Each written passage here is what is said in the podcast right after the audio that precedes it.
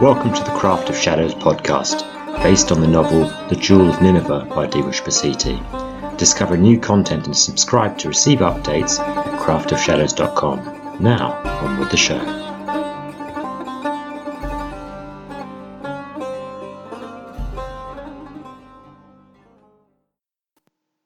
Chapter 5 Assassination Order Grand Vizier Arshon drummed his fingers on the armrest of his imposing chair, with its high, regally arched back and sumptuous silk drapes, that was most definitely not, as he would tell the people who asked, a throne. His robes were equally regal, and the plum sized jewels on his fingers would have been the pride of many a princess.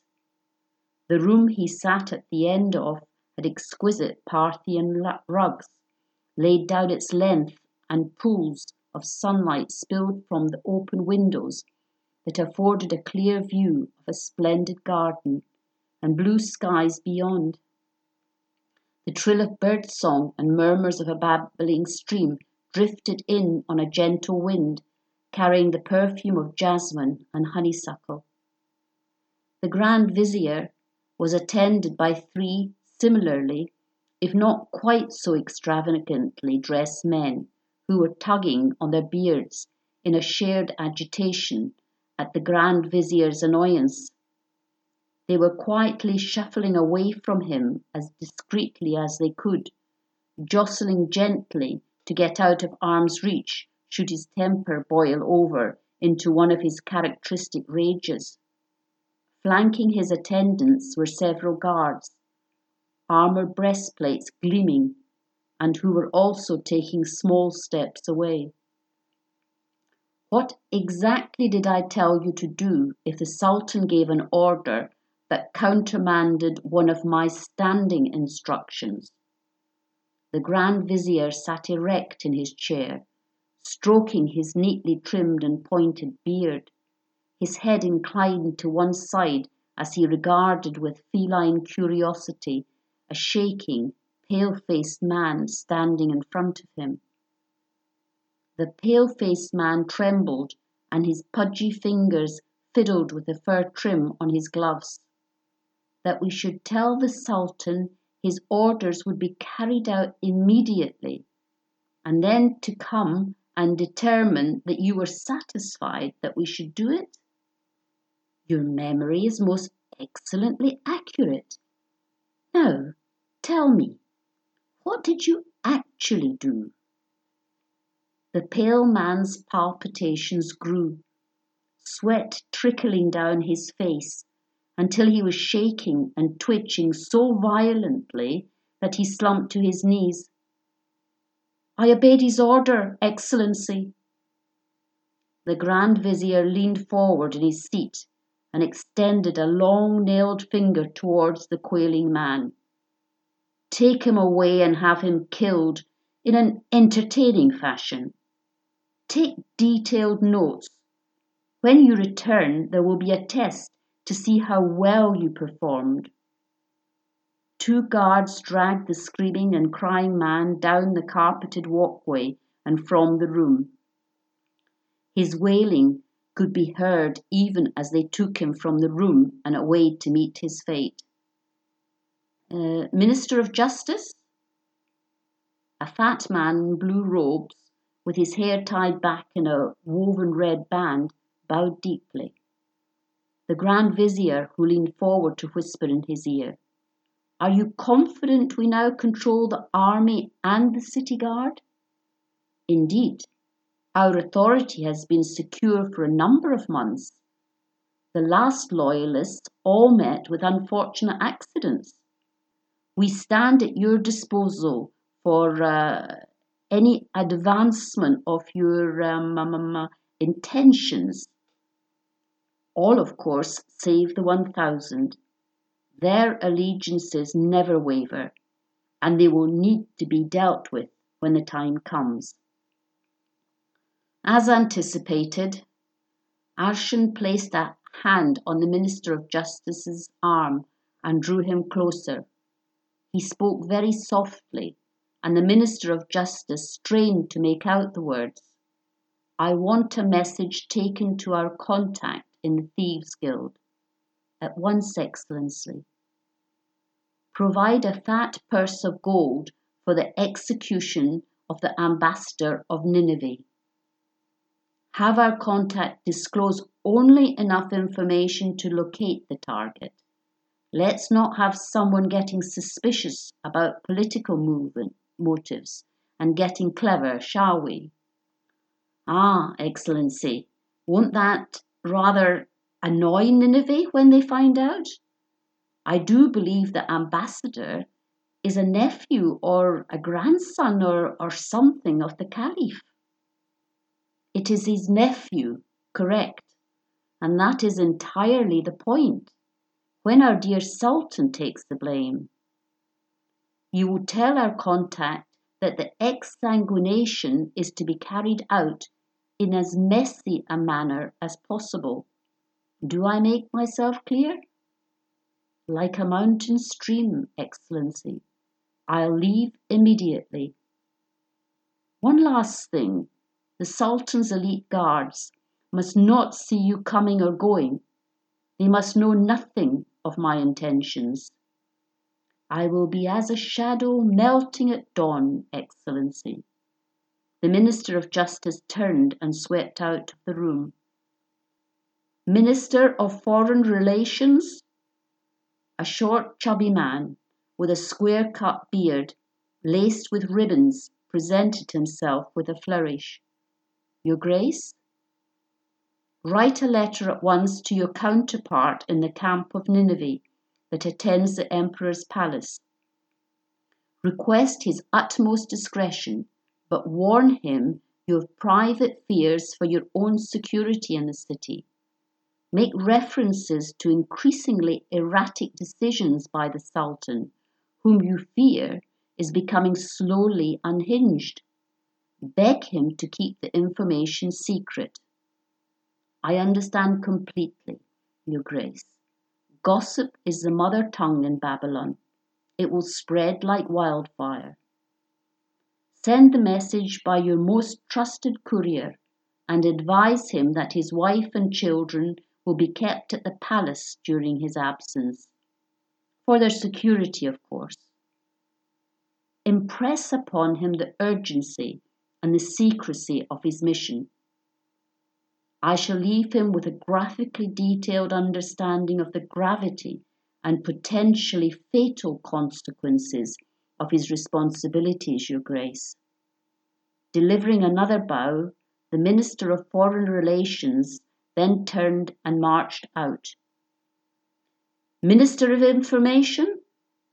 Excellency, a soberly dressed hunchbacked man with black silk gloves and a long trailing moustache, scuttled in front of the Grand Vizier and bobbed his head curtly. Guards, leave us and close the doors. The Grand Vizier waited until the room had been cleared before gesturing to the cushions beside his ornate chair.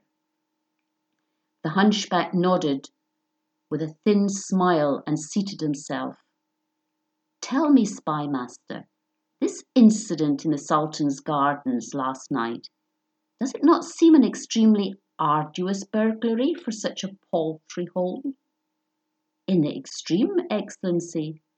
For a man of that skill, it would be expected that many fat merchants in the city below would have been targets of a far easier ease. My inquisitive nature suggests a deeper plot. You think him an agent of Nineveh? Was he transmitting some secret message to the jewel? I intuit two alternatives, Excellency. The unique nature of the feat suggests an outsider, someone new to the game. The first option is that the robbery was a cover for some Nineveh sponsored maneuvering. The latest intelligence I have on the disposition of the forces of Nineveh is also troubling. Their troops have recently completed a campaign for the emperor and mere days ago were released from his service. Although they have not begun to move towards Ur, they cannot be more than a week from us, should they turn in this direction. This actor of uh, extreme unction may have been a spy who even now rides to mobilize their forces. We are prepared for such an outcome? What is the other? Your Excellency, the intrusion was faultlessly executed. The 1000 penetrated like mist, and the escape most daring and original. If he is not an agent of Nineveh, might I suggest that this individual deserves further scrutiny? If suitably amenable to the changing of his employer, he would prove to be a most useful agent. The Grand Vizier leant back in his chair, reclining his head against the padded silk and stroking his beard. Erudite and devious as ever, spy master, qualities that make you my most trusted lieutenant. Very well, find and detain this man. Bring him to me unharmed. I will determine if he can be put to use, and if not, I will kill him. A wild card loose at a time like this would be extremely undesirable. My plans must continue undisturbed. The Minister of Information nodded, his gaze deferentially downcast. The Grand Vizier's eyes narrowed sharply. And what of our defences? If one man could breach them so easily, what chance ten more, or a hundred? The spy master fidgeted and coughed again. Examining his route, I think not one man in a thousand has the skill, and not one man in a million has the courage. Nonetheless, as I never like to leave things to chance, We've been lowering workmen on ropes over the sides of the palace and pouring grease and oil onto the rock face. When that is completed, ropes pierced through with blades and glass will be strung over the walls. Finally, the guards, who have grown lax from presupposing that no attack were possible unless it came from the stairway with great fanfare, have been reminded by this incident to look outwards as well as inwards during their patrols. If someone were to attempt the climb again, they could not do it quickly, and surely they would be spotted and taken down with arrows. What then of the nobles? Are any of the houses using this as an opportunity to undermine the Sultan? Unless they have managed to place any new spies that I am currently unaware of, I believe the matter is not widely known. The elite guard, as you can imagine, are mortified by what has happened and are not speaking openly about it. Did you wish me to uh, make the matter more widely known? The Grand Vizier stroked his beard, then waved the idea away. Not for now. There are enough variables in play as it is without bringing those meddlers into it. Have they been up to anything interesting recently? A young cousin of House Nasru fell mysteriously from a bridge a few days ago, and this morning one of Baron Erodi's bastard daughters killed a steward of House Erbil in a duel. Just the usual bickering then. Hmm, anything else? The Minister of Information shook his head. That is all I have to report. Very well, go about your business. I have an audience with that fool of a boy, the Sultan. The two men walked from the room, nodded heads towards each other, and then parted ways. The Grand Vizier breathed slowly and deeply through his nose as he navigated the corridors of the palace and across the patchwork of pleasure gardens. He stroked his forehead and jaws and coaxed out an engaging smile with a pleasant crease to his cheek. He entered another garden, chamomile, crushed fragrantly beneath every step as he approached an ornate pavilion with mosaic walls of red and gold. Ivory masked and mulberry backed quail rustled under variegated bushes, cooing and chirping. A white lioness was chained to one side, lying in the shade, and her slitted yellow orbs followed the vizier as he passed. On the veranda surrounding the pavilion, under a red and white striped silk awning with gold tasselled thread falling from its edges, was a long golden divan with gold stitched red cushions. A puffy young man with a bushy brown beard was reclining. Dressed in long gold and pink robes, the marching turban pinned with a large round ruby. His eyes were bleary and bloodshot, and his and a long stem golden goblet trailed from his fingers, the last drops of a white wine spilling out as his head lolled back and forth following the movement of two dancing girls. From behind a discreet painted silk screen came the melodies of tunefully plucked harp strings.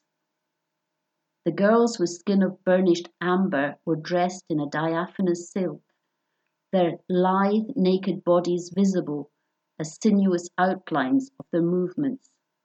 They twisted and gyrated and stroked each other alluringly, all the time singing a haunting melody.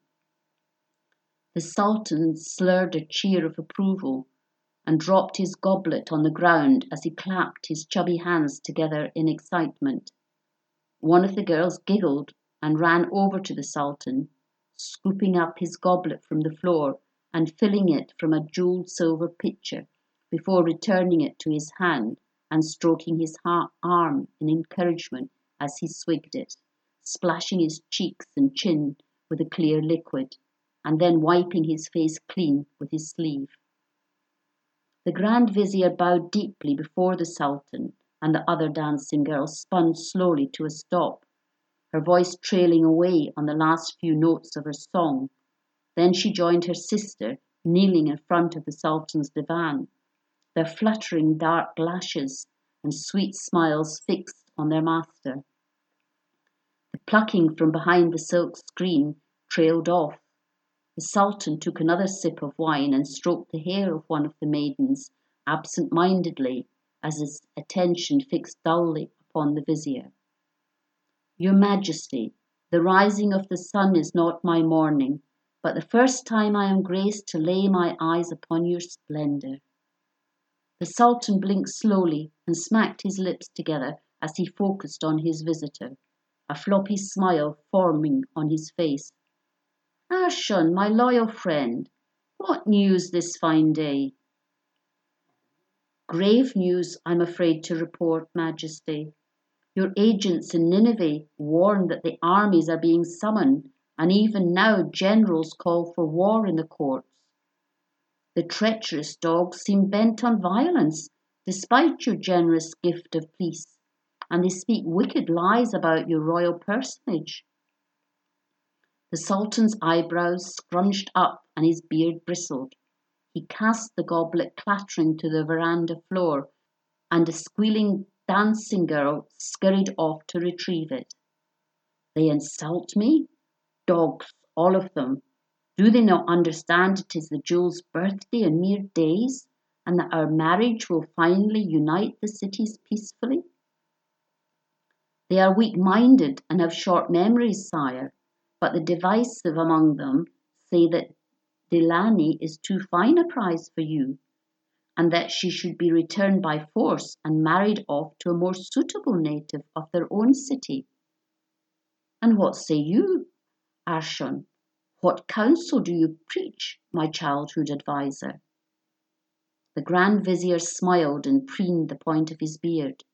You have grown so wise, Majesty, and have the wisdom of one many years your senior. I can provide little counsel for you these days, save but to agree with your fine logic that if you marry the girl, peace must come to the cities. I agree wholeheartedly with your suggestion that your strong leadership in this matter will terrify the craven generals of Nineveh, and you will assume the position of masterful husband in the marriage of our cities, your wife would bend to your command out of respect and of love. The Sultan snorted, his eyelids batting closed, then open again as he shook his head in annoyance. Impudent sons of Nineveh! Do they not understand that I don't have the warlike ambitions of my father, rest his soul? He who was taken from us all too early? I seek only peace. Well, they will learn soon enough to be my friend or my enemy, even if I cannot trust them now. Nineveh can never be trusted, Majesty, only mastered. The Sultan gaped a grin. The jewel, however, Arshon, she is indeed a prize worth winning.